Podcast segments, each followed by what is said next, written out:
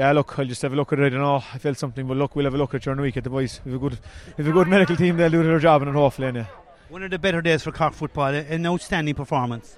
Yeah, it was. Look, look. If we need to be honest, here, we worked hard for this moment. Like you know, uh, we spoke about the start of the year. You know about getting Cork football back on top, and you know today I suppose gave us a big leap there, but we've nothing achieved yet. But it's a it's a big a big jump in the ladder, and uh, you know credit to our team, credit to the back room. Um, you know, Mayo are a great side as we see all year, and uh, we, we we finished strongly there today.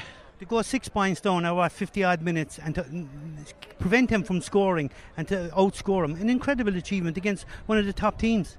Do you know what Finny being very honest we worked we worked hard. We worked very hard you know.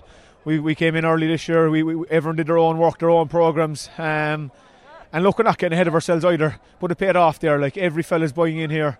Um, we have a very solid panel very young fella, a very young panel um, and they're all pulling in the one direction. And I think, you know, being honest, you know, uh, when you have a good group, they'll push on. And, and like today, when, when we've the work done, it, it, really got us over the line. I made a point to me, Ollie and Martin there, Brian, and I'm going to say the same. Do work rate from the very minute the ball was thrown in was top class. Yeah, it was. Like, you know what I mean? I know we made a few mistakes, um, you know, but I think, you know, our work rate, our turnovers was outstanding. I think it was the highest all year without a shadow of a doubt. Um, and that just that's not one person. That's that, that's you know six seven fellas working together and. Uh, look, look, it's not fluke, it's not pox. We've been building for this for a while, if I'm being very honest with you. We've seen glimpses during the year.